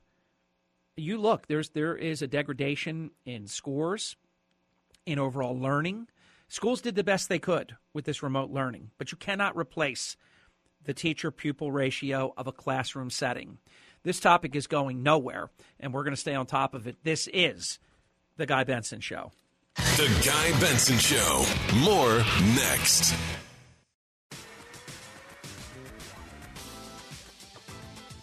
Welcome back to the Guy Benson Show. Harry Hurley filling in today for Guy. He'll be back real soon. And, of course, I'm with Christine, Wyatt, and Dan. Thanks for spending this portion of your day here and uh, with the Guy Benson Show. Now, we started this conversation. Now let's – we won't finish it, but we, we will we will feather in some additional layers to the People's Convoy because this was theoretical at one point. Organizers were announcing – after seeing what happened in uh, Canada, that we're going to do an American version, if you will. Now, there's a big difference. In Canada, you had Justin Trudeau, the prime minister, and some extremely ridiculous, onerous types of restrictions. I mean, imagine telling a trucker that within the confines of Canada, you have to wear a face mask while you are driving your truck. And you know that truckers drive, they have limits, but they drive many, many hours. You tell a trucker all by him or herself in their truck that they have to wear a face mask. How is that even defendable? In what universe does that make a lick of sense? Even if you want to go and and lay on all kinds of distancing and face masks while in public, even outside, and certainly when inside. And, of course, we know that all the ones that espouse these rules, they all break them themselves. It, it's it's like a one hundred percent guarantee that they that do as I say, not as I do. For thee, not for me. So they were fighting in Canada for extremely onerous, over-the-top, crazy policies. Skin in the game, if you will. Their own game. I'm not putting that down. I'm just saying that this was about things that they felt were wrong in Canada that they were directly affected by. Here, the People's Convoy, they know that even the most liberal states in this country, and it's only because, I promise you, November eighth is fast approaching. It's going to be here before you know it. And that is why all the lefties have flipped their script. They're all ending the mandates, even in New Jersey, mask mandates. I don't know why it waited till March seventh, but that's ending. And the People's Convoy, though, their mission statement, if this was Jerry Maguire, hey, Troy Aikman walks by, hey, Jerry, love your memo, mission statement. They kept calling it a memo, mission statement. Their mission statement, I'm calling it that, but just for fun. But they have a mission. And their mission is very, very clear. They want to, quote, hold the line until all the federal mandates are lifted from, quote, healthcare to pilots to military. They don't want heroes of a year ago to be zeros in the year twenty twenty-two where they get fired. They they were risking their lives when we didn't know everything we know now. So that's what's happening, and it's beginning today in California, and it will make its way until March fifth in our nation's capital, the People's Convoy. This is The Guy Benson Show. It's five o'clock in the most powerful city in the world, Washington, D C. It's time for The Guy Benson Show Happy Hour, sponsored by the Finnish Long Drink. Finland's most popular alcoholic beverage has come to America. Visit the long drink dot com. And now, here's your host, Guy Benson.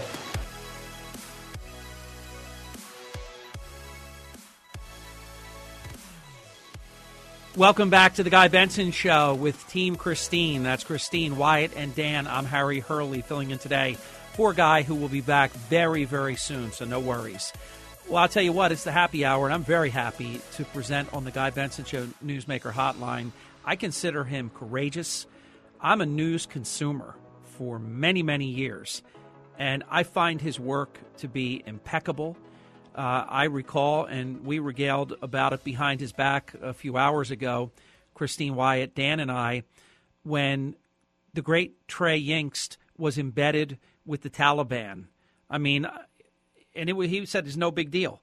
I mean, nerves of steel. I watched him two days ago on the Fox News Channel leading this team of friendly Ukrainians that were with him and his crew, and he's leading the crew, uh, military helmet on, flak jacket on, on a live hit with the Fox News Channel, walking, running. Hey, let's go. We're, we're all right now. Hey, go again. I mean, it was it was incredible to see this in real time. Trey, I don't want to embarrass you, but I had to mention that, I mean, your work is is so important. And here you are live in Ukraine. And uh, with us on The Guy Benson Show. Welcome. Good to talk to you. I talked about you behind your back like that, so I wanted to say it right to you. Well, thank you, and thanks for having me. It's a pleasure. So how uh, – let me just throw it to you. How are things going? What are your observations? Well, look, as you noted, we cover stories all around the world, from Afghanistan to Iraq to Lebanon to Gaza. And there's always this moment before stories erupt that everyone's sort of holding their breath, waiting to see what's going to unfold, because there's an understanding that a massive story is about to really consume the world. And that is the moment we are in as you and I speak right now. There are an estimated one hundred ninety thousand Russian troops on the border of Ukraine, and new satellite images that came out just a few minutes ago show that more Russian troops have deployed close to the border, within ten miles of Ukrainian territory, and within fifty miles of Ukraine's second largest city. And they are, as the Pentagon has described, in an advanced, uncoiled position, wow. meaning they are ready to strike if given the orders. And there is one man tonight who knows whether or not Russia will invade Ukraine, and that's Russian President Putin. But all Western intelligence indicates that he will give those orders. The question now is in what capacity and how large of a scale are we talking about? You're listening to Trey Yingst live from Ukraine, the Fox News foreign correspondent. Is it almost necessary if you're Vladimir Putin? I mean, if he were to just back away, I mean, could he save face? Does, is the K G B that runs through his blood? He is now to this point. Is it is it the point of no return where this is this just has to happen? And as you say, to what scale we'll we'll, we'll learn? I think nothing is ever certain. So we will never know one hundred percent if something will happen until it happens. But we're very close to one hundred percent in terms of some form of escalation. Maybe it's not a full-scale invasion. Maybe he takes a piece of eastern Ukraine, which we know he's already done. He actually rolled troops into separatist-controlled areas of eastern Ukraine, Ukrainian territory that since two thousand fourteen has been controlled by Russian-backed separatists. But there's a real understanding he has enough troops to launch a larger invasion. And in terms of saving face, the sense in Ukraine right now is that he has gone so far that this really is a point of no return. Mm-hmm. He already has been sanctioned in terms of his inter- inner circle, right? Like he hasn't been sanctioned himself, but the family members of rich oligarchs in his circle, the people who are making sometimes shadow decisions in Moscow, are going to see serious economic consequences as a result of this decision. And that's not even talking about a decision to launch a full invasion. That is yeah. talking about President Putin recognizing these separatist-controlled territories. Trey, does Putin give a lick that his inner circle, the ultra-rich that you're talking about, are being targeted by the West's sanctions? Is there anybody that can actually put any pressure? I heard the other day, this is sort of anecdotal, but that he that somebody actually quasi stood up to him. I'm figuring that guy's going to be breaking big rocks into small rocks in the very near future. But th- is there anybody that that actually holds any power over Putin?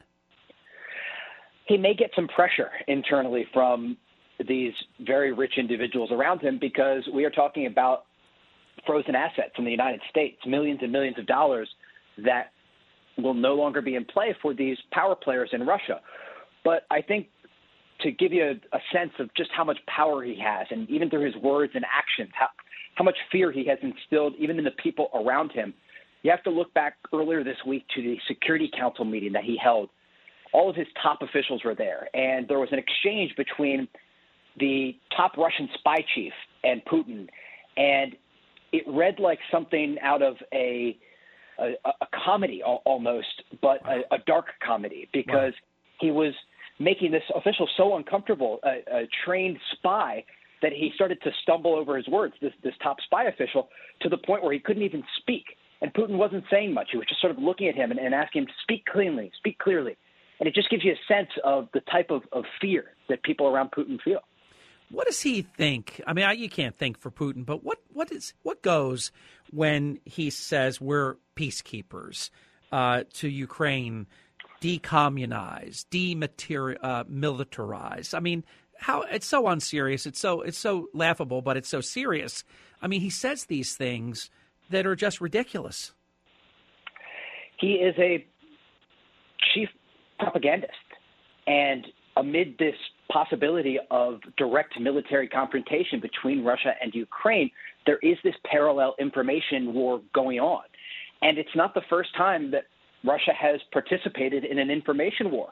In fact, they're actually consistently and constantly participating in information wars around the world. Sometimes it has to do with U S elections. Other times it has to do with the Syrian regime of Bashar al-Assad. But in this case, it has to do with the Ukrainians.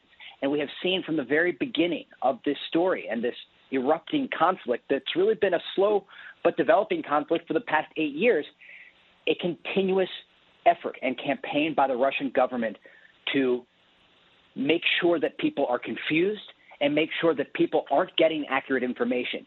And so far, you can imagine he feels like he is being successful, at least to some extent. But those in the West and, and, and those who are not sort of blinded by the the comments of this regime can see through it. They can see that much of what is happening right now in eastern Ukraine and, and the claims that these separatist leaders are making just simply aren't true. Trey Yingst, Fox News foreign correspondent, live in Ukraine. Just an extraordinary interview, Trey. Um, and please be safe. Is it palpable? Do you feel you feel like something is about to happen? Does it have that atmosphere? Sometimes you walk out, you know it's going to snow. You feel it. It's almost atmospheric. Is it palpable, the feeling right now? It is. And look, I never like to predict out what will happen. Uh, we always want to look at the facts in front of us as journalists and ensure that we are making clear-headed decisions, because sometimes a lot can be happening at once. There can be a lot of chatter and a lot of buzz. But having covered these stories all around the world, there is this moment, and we are in the moment right now. And it's quite interesting to be talking about the moment, because oftentimes there's this sort of fourth wall where people feel the energy around something.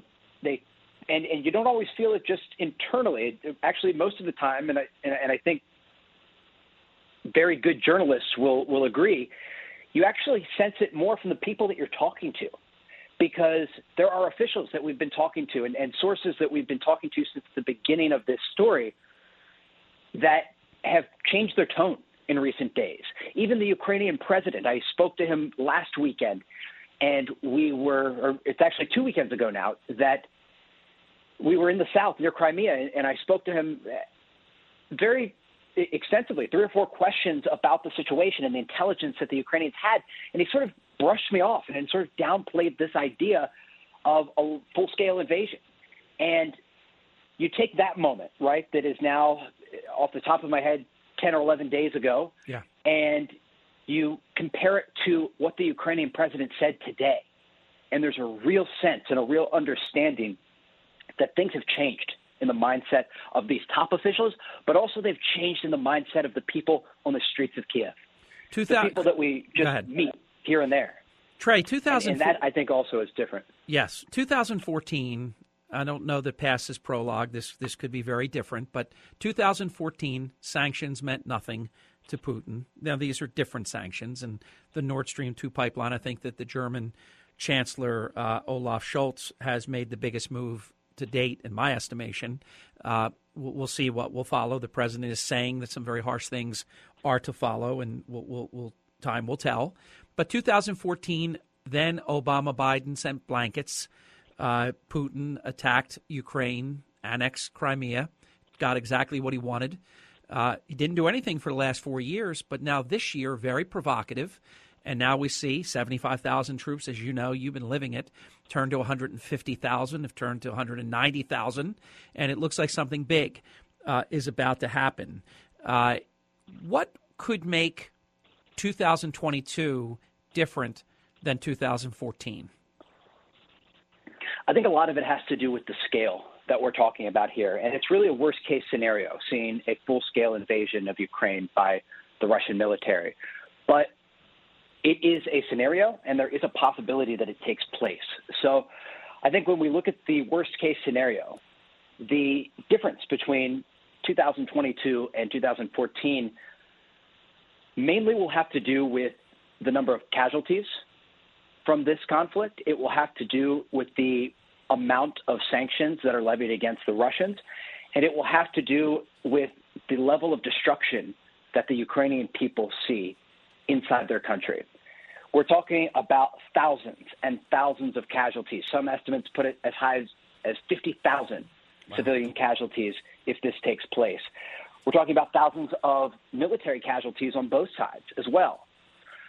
In terms of sanctions, this is really just the beginning of what likely will be very, very heavy sanctions against the Russians. The Nord Stream two pipeline, obviously a big one, that's frozen. The sanctioning of people in Putin's inner circle, that will expand. And in terms of the destruction, intelligence indicates the Russians could use ballistic missiles on the Ukrainian capital. I mean, we are talking about World War two level destruction if it is decided to launch a full-scale invasion with aerial bombardments, ballistic missiles, and then ground troops. And that is the description that we have gotten in a worst-case scenario. Our Jennifer Griffin at the Pentagon doing incredible reporting on this, yes, really detailing what it could look like if it does indeed take place at that level. What a comment. Trey Yingst, Fox News uh, foreign correspondent, live in Ukraine. We'll get you out of here in a minute or two. I know you've got a lot going on. The Ukrainian foreign minister said something that I thought was very important. You know all about this. You're living it, Trey. He said that basically America always keeps its promises. They want to make it clear they only want weapons to Ukraine. That's what they want. They don't want American soldiers. Obviously, the president has telegraphed that that's off the table, so Putin knows that. I'm I'm not going to criticize that. I don't think he should have said it, but I, I know it's not something we would want to do because we don't want any type of disastrous, mutually assured destruction and, and, and, and things to go sideways when, when certainly they don't need to. But in your estimation, Trey, and you're so um, your credibility on this is, is so strong, is America keeping its, its word? Are, are we are we doing what we can for the Ukrainians? So far, in terms of military assistance, yes. You will not see in this conflict, if it stays within the borders of Ukraine, American troops fighting this war. I, I believe that full-heartedly, and that's based on our reporting. It's based on the officials that we've talked to, and it's based on the intelligence that we know about. And I think that is a commitment you will see stay one hundred percent. The only time that changes is if Russia decides to target a NATO member and then Article five is invoked, and then the United States will have no choice but to participate in a response because of this mutual defense alliance. In terms of support to the Ukrainians, we even saw this week as the foreign minister was alongside Defense Secretary Austin, the United States is providing weapons to Ukraine, and they are in the form of things like anti-tank missiles. And it's not just the helmets, the, the five thousand helmets, for example, that the Germans sent, and it was sort of used as a mockery of, of what could be uh, made as support in this case. But the Americans are sending weapons, and, and they likely will send more. So I think so far the commitments and, and the requests and this this um, partnership and, and, and friendship between the United States and Ukraine remains. It doesn't mean that there will be this support of, of having Ukraine down the road join NATO. I don't think that is on the table, and especially right now, uh, despite the aspirations that have been expressed by President Zelensky. But I think that's what we're looking at today. And so far, the United States has, has fulfilled those commitments. Trey, stay safe. Your reporting is so important, and it's been exceptional. Trey Yingst, honor to present you this, this on the Guy Benson Show. Terrific. Thanks for having me. You're welcome. We will be back.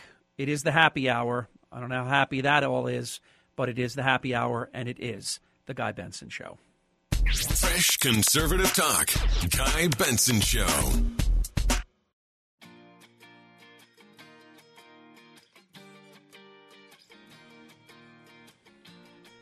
Welcome back to the Guy Benson Show with Christine, Wyatt, and Dan. I'm Harry Hurley filling in today for Guy, who will be back very, very soon. Now, this one, you'll either believe it or not. I I've actually saw reports that are even beyond what I'm about to share with you. But this this is a, an important topic because the the smartphone almost has become, if you leave home without it, you certainly, even if you're going to be late somewhere, you go back and you get it, because you can't imagine being separated from that digital device, that incredible computer of just so much knowledge and information. Uh, and, of course, you'll be checking all the different Fox News sites and and culling news articles and, and your social media presence and everything, documenting everything you do and taking pictures of everything and posting everything. Well, as of right now, this one particular study says that the average American, this is personal only, I'm going to add time to it. It's like a soccer game when the officials got extra time on his watch. Oh, the game's not over. The clock hits zero, zero, zero, but the uh, the official has time on his watch. We're keeping time by hand now. Five and a half hours a day just for personal stuff that does not include work-related use. When you add it all up, people are on their cell phone for ten or more hours a day on the average. Five and a half hours, though, personally. But you think about it. A lot of people, you pay your bills, you do all your social stuff, uh, your, your news surfing, people watch different shows and listen to the podcasts and listen to Fox News Radio, listen to the Guy Benson Show and so on, on the cell phone. It adds up. Then you throw your work-related stuff in, and how about this? Six in ten couldn't cope without their smartphone for one day. How about that? And one in eight suffer from anxiety from low battery. We'll be back. This is the Guy Benson Show. Fun topic next.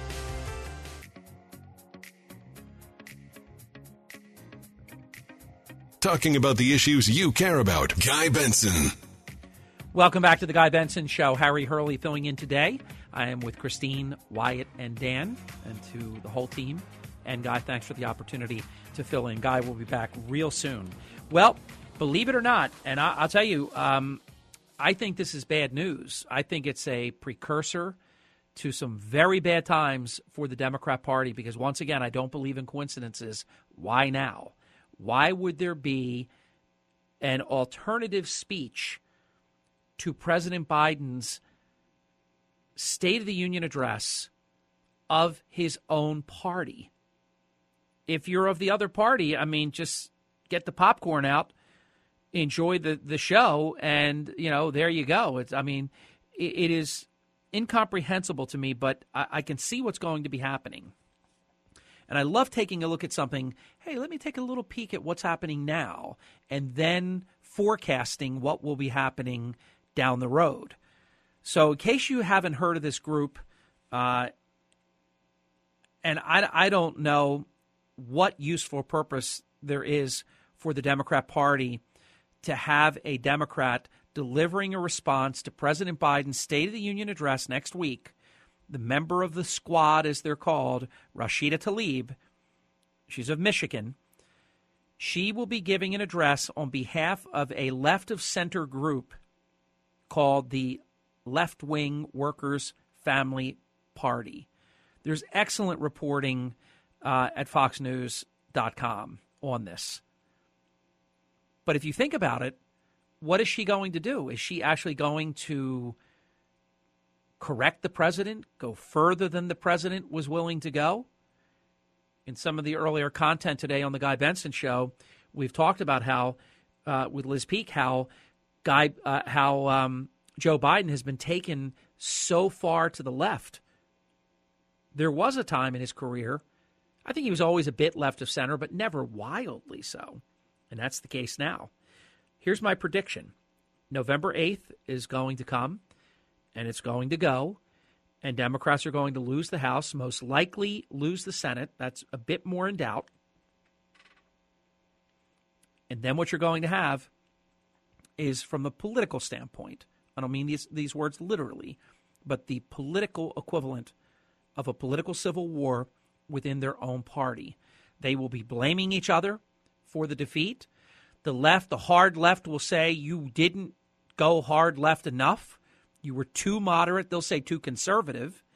Then, of course, most mainstream Democrats, you don't get to hear from them much anymore because the extreme faction is writing the checks right now. They're, they're the ones that are running the show. That's why you see President Biden doing things that might surprise you. The candidates, the nominees, how left of center they are, wildly left of center. So after the midterm election, this is going to be a very fractured Democrat Party because they're going to take extraordinary losses in the House. And we'll see what happens in the Senate because the Republicans are defending so many more seats. Let's not forget, for only the third time since nineteen seventy-eight, the Democrats have thirty incumbents who are retiring. I mean, you're talking about four plus decades ago, beyond that. And that's what's happening right now. In a normal environment where the American people are genuinely satisfied, nothing crazy going on, the party in power, the president's party at the first midterm, loses an average of twenty-eight seats. If you look at, I don't look at everything that Obama Biden did as guaranteed that it was one point oh, and now it's a guaranteed two point oh that it will happen again. But the Democrats lost more than sixty seats. I think it was sixty-three in that neighborhood, sixty-three House seats. And a, a significant number of Senate seats. And Republicans took back the majority in both houses. When the president gives his address,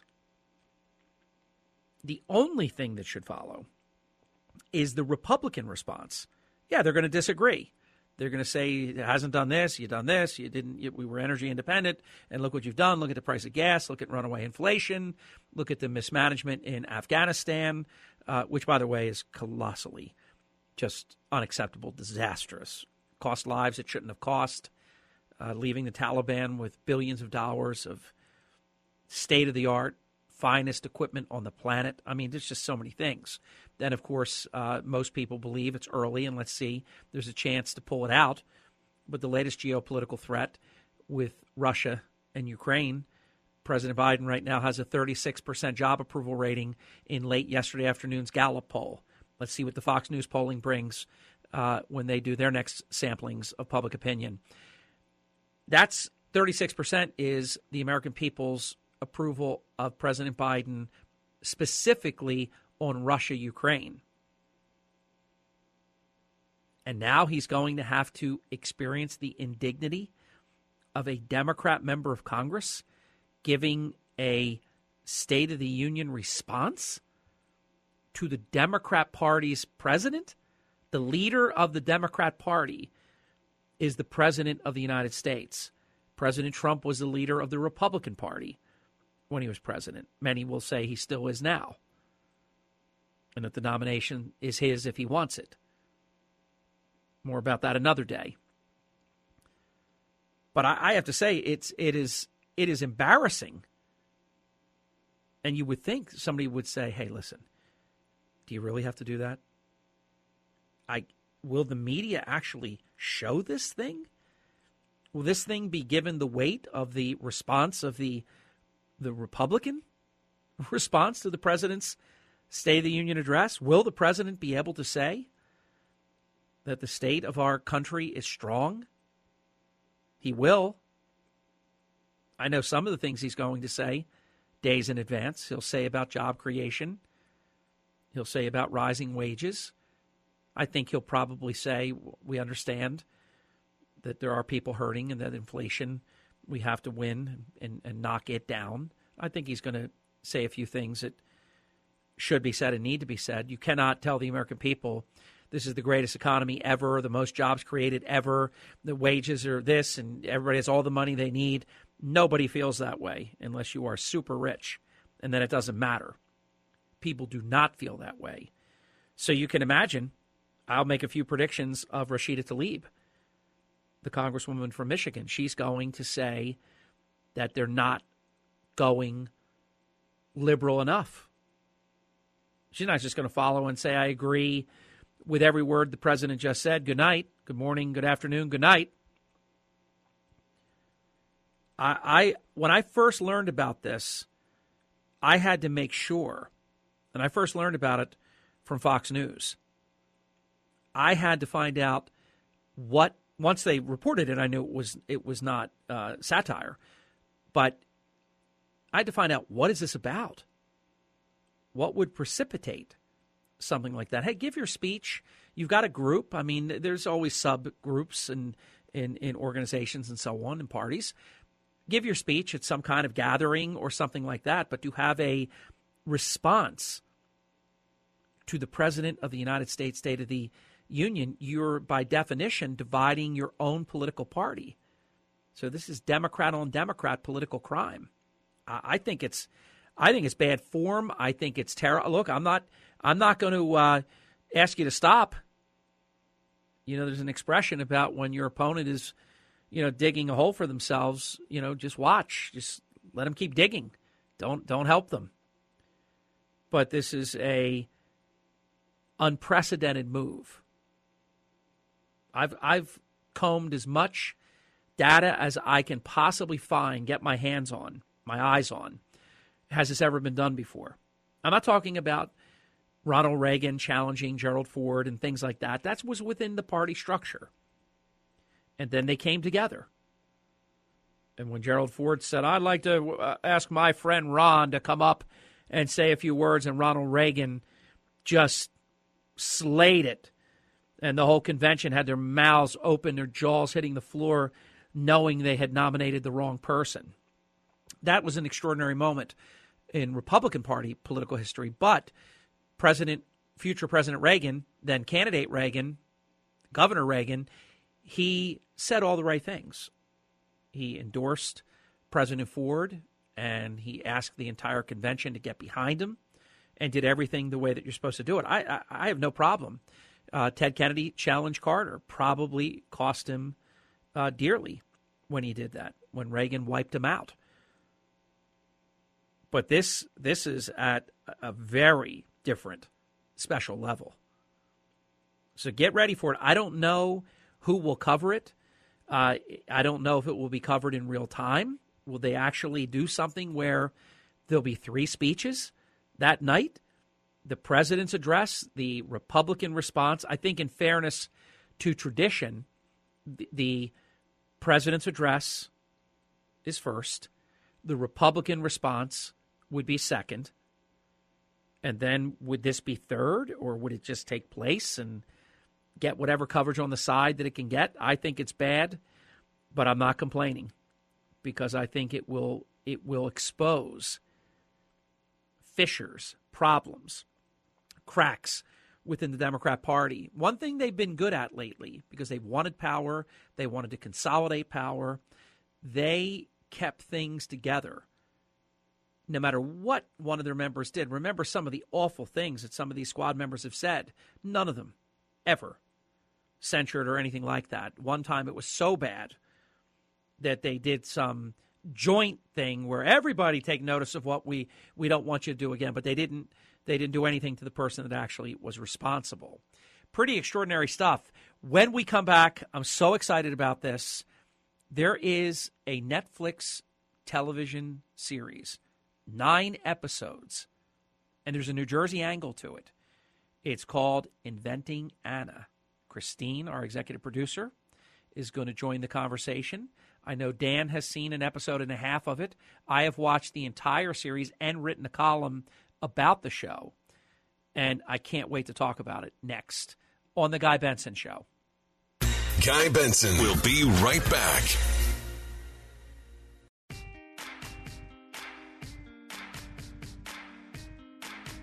You have to work hard to get what you want. I've always known that. I'm building something. It's a private club. A step beyond the V I P room. Oh, my gosh. It's bringing back such happy memories. And we just finished it, my wife and I, this weekend. We watched the nine episodes in one weekend, because once you start this series, you, you can't you can't let it go. You've got to see it through.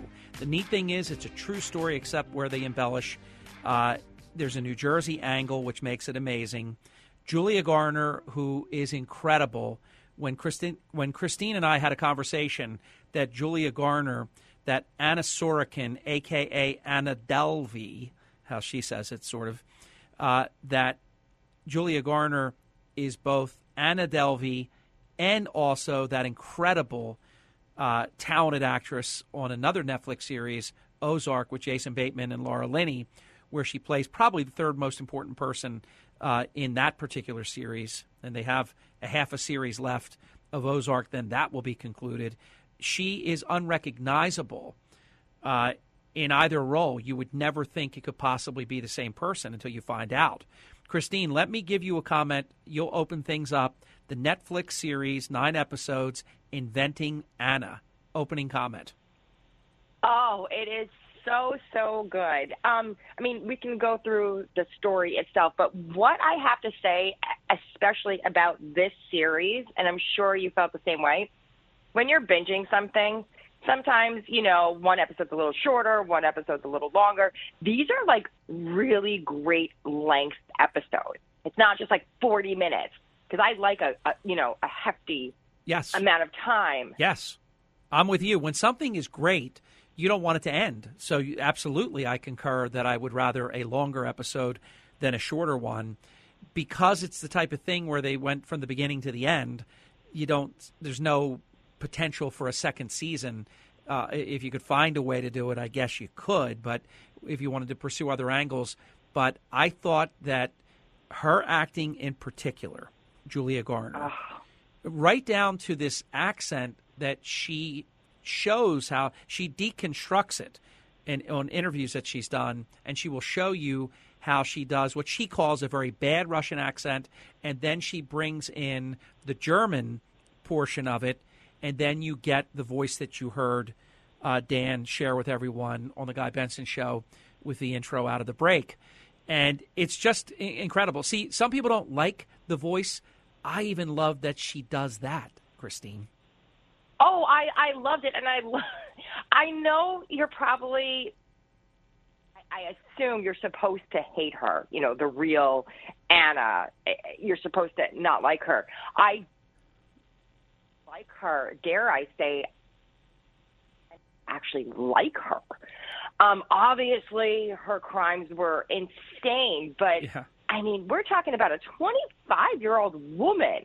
That was literally who who was a whisper, Christine, a whisper away from a forty million dollar credit facility to do her Park Avenue uh, project. I mean, she was that close. One, she had approval. She had the, the basically as close to the final approval as you can get before that absolute last step of due diligence. And, of course, she couldn't get to that part of the finish line for reasons that people need to see in the show. But I'm with you on that. I don't support the concept of dis- dishonesty and and hurting people. And she wrecked some people. I mean, the woman that lost her job because she used her corporate American Express card. Uh, of course, she strikes back in her own way. Uh, it, it is a remarkable series that just grabs you from your throat from the beginning until the end. Uh, and she spent time right here in New Jersey, not far away from you and I, Christine and team. I saw that. Yes. Yeah, I, I saw that. And I, that's, that's interesting. I thought she was... For some reason, I just, and I probably should know better, I thought she was at Rikers the whole entire time. Nope. It just kind of made it seem that way. Yes. Um, throughout the series. But even the reporter, um, I mean, I, it's just, it's a great cast. I don't want to give much away, but I highly, highly recommend watching this. This is probably one of my top, I would say definitely like top ten, possibly even top five shows on Netflix that I've ever watched. Oh, I Obviously. think it, I, it's it's way up there with me too. And how about her talent? This, and we're down to, I you, I know you're the executive producer, but we're down to about thirty seconds in today's show. I hope that uh, I, I pleased you today with our performance. Um, after all, you are the executive producer. You knocked it out of the park. Oh, thank you. You really did. And I have to say that Trey Yingst interview, I mean, oh. he just amazes me every time he comes on oh. our show, but that one was really good today. I mean, he, he's he is special. Give us your best twenty is. seconds on Julia Garner, that she can play the Ozark character with that twang and create that voice and play Anna Sorokin, Anna Delvey. Real quick, quick comment. I, I'll tell you this, I didn't even know it until you told me. That's I how know. good it was. I know. Christine, thanks for the honor of working with you today. Thank you so much. On behalf of Christine, Wyatt, and Dan, this is The Guy Benson Show. See you next time.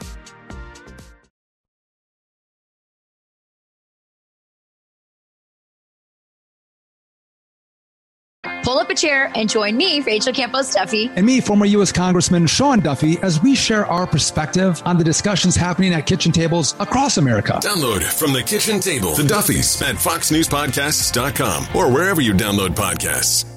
Listen to the show ad-free on Fox News Podcast Plus, on Apple Podcasts, Amazon Music with your Prime membership, or subscribe wherever you get your podcasts.